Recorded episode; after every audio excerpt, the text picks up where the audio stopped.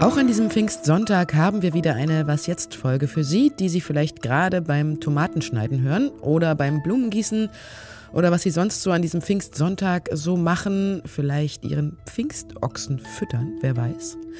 Unser Korrespondent Michael Thumann in Moskau erzählt Ihnen gleich, aus welchen Gründen 500.000 Ukrainerinnen und Ukrainer in den letzten Wochen nach Russland gekommen sind.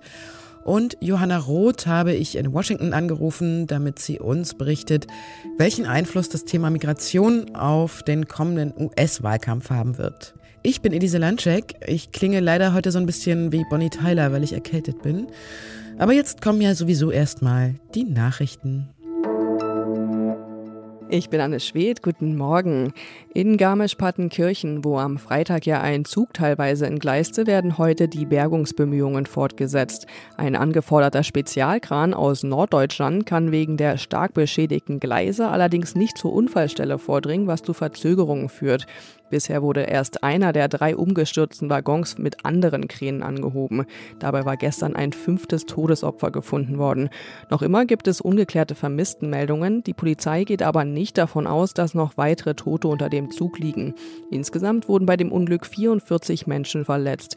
Die Strecke Richtung München bleibt voraussichtlich wochenlang gesperrt.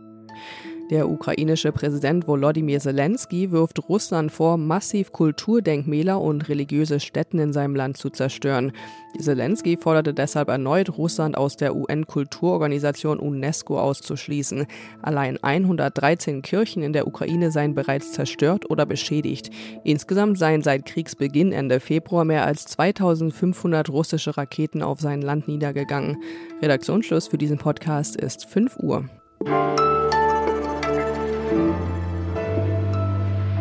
Etwa 500.000 Ukrainerinnen und Ukrainer sollen seit Kriegsbeginn auf der gegnerischen Seite, nämlich in Russland, angekommen sein.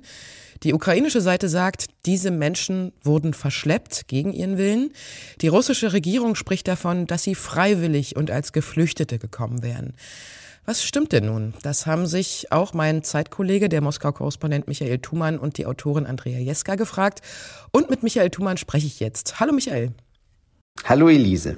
Ihr seid ja in der Ukraine und in Russland unterwegs gewesen, um mehr über diese Menschen herauszubekommen. Was war denn das Ergebnis eurer Recherchen? Ja, also wir haben zunächst mal wirklich diese Frage deportiert, verschleppt oder doch geflüchtet untersucht. Und da muss man einfach sagen, dass es eine schon erhebliche Zahl von Verschleppten gibt, die in der Ukraine von russischen Truppen und auch Geheimdienst gefangen genommen werden und dann nach Russland gebracht werden. Und das ist meistens der Fall, wenn die Russen irgendeinen Verdacht auf militärische Tätigkeit haben oder aufklärerische Tätigkeit. Der große Teil der Menschen, von dem wir reden, ist allerdings geflüchtet. Das sind Leute, die haben vielleicht Haus und Hof verloren oder die halten es einfach auch nicht mehr aus. Es sind oft Leute aus Mariupol und aus Severodanetsk, also aus sehr umkämpften Städten und Gebieten, die dann nach Russland gehen, weil es einfach nach Westen keinen Weg mehr gibt und die sich dann in Russland weiter durchschlagen. Ihr habt ja auch mit vielen Menschen gesprochen, auch über längere Zeit. Was kannst du Beispiele nennen? Was haben die Leute euch erzählt? Ja, vielleicht auch wieder von dem einen und dem anderen. Es gibt also Deportierte, zum Beispiel einen, den hat meine Kollegin Andrea Jeska in Kiew getroffen. Der hat halt so ein bisschen, ja, um es gerade auszusagen, spioniert. Der hat einfach im Wald sich versteckt und hat geschaut, wann kommen russische Panzerwagen vorbeigefahren oder wann sieht man mal einen russischen Soldaten und hat das weitergegeben per Handy. Und dann haben die Russen ihn natürlich gleich geortet. Und dann halt eben nach Russland gebracht und dort verhört und offenbar auch misshandelt und wie er erzählt hat. So, ich habe wiederum in Russland, in Nordwestrussland, in der Stadt Pskow, die waren dann dort in einem Filtrationslager, da werden sie dann auf Herz und Nieren geprüft, gefragt und dann wühlen sie sich irgendwie durch Russland mit Zügen, mit Taxis teilweise durch und die meisten versuchen aber auch wieder nach Westen zu kommen und deshalb ist einfach diese Stadt Pleskau und von dort nach Estland so wichtig als Route. Mhm.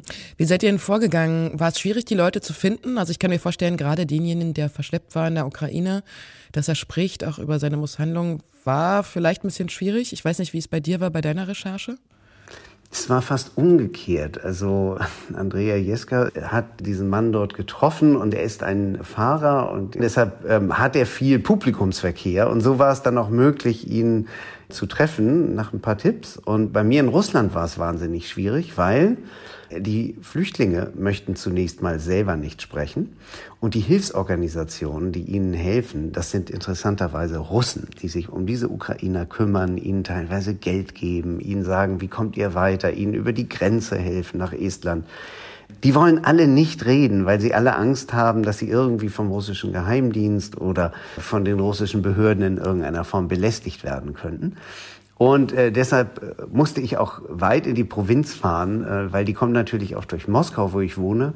Aber hier redet überhaupt keiner und man kann dann auch im Bahnhof nicht jeden anreden und sagen, irgendwie sind sie zufällig Flüchtling aus der Ukraine. Da kriegt man dann schon manchen bösen Spruch. So, und die Hilfsorganisationen, wie gesagt, die heben am Telefon auch nicht ab, um auf Journalistenfragen zu antworten. Deshalb musste ich mich dieses Tricks bedienen, da am Bahnhof zu warten, weil ich wusste, da kommen sie an. Und das war für mich halt eben dann der Weg, als ich dann endlich mal so einen Haken dran hatte. Dann konnte ich mich von einem zum anderen weiterfragen und die Geschichte durchrecherchieren. Mhm. Danke dir für den Einblick in eure Arbeit, Michael. Sehr gerne, Elise.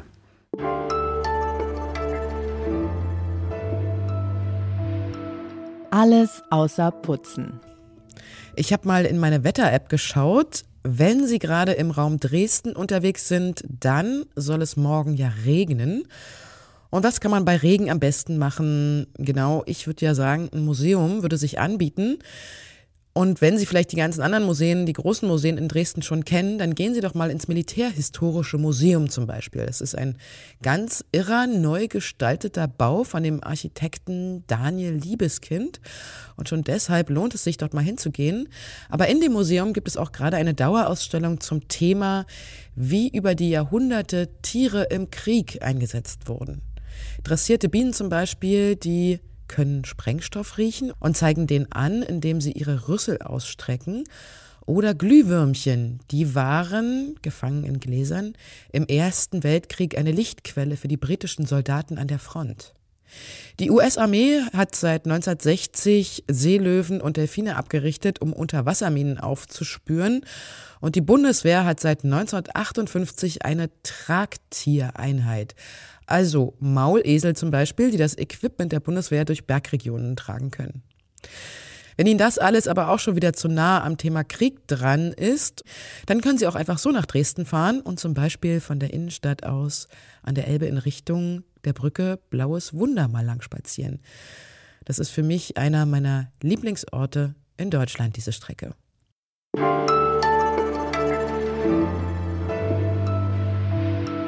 Mehrere 100.000 Menschen, vor allem aus den zentral- und südamerikanischen Ländern, machen sich jedes Jahr auf, um über Mexiko in die USA zu kommen.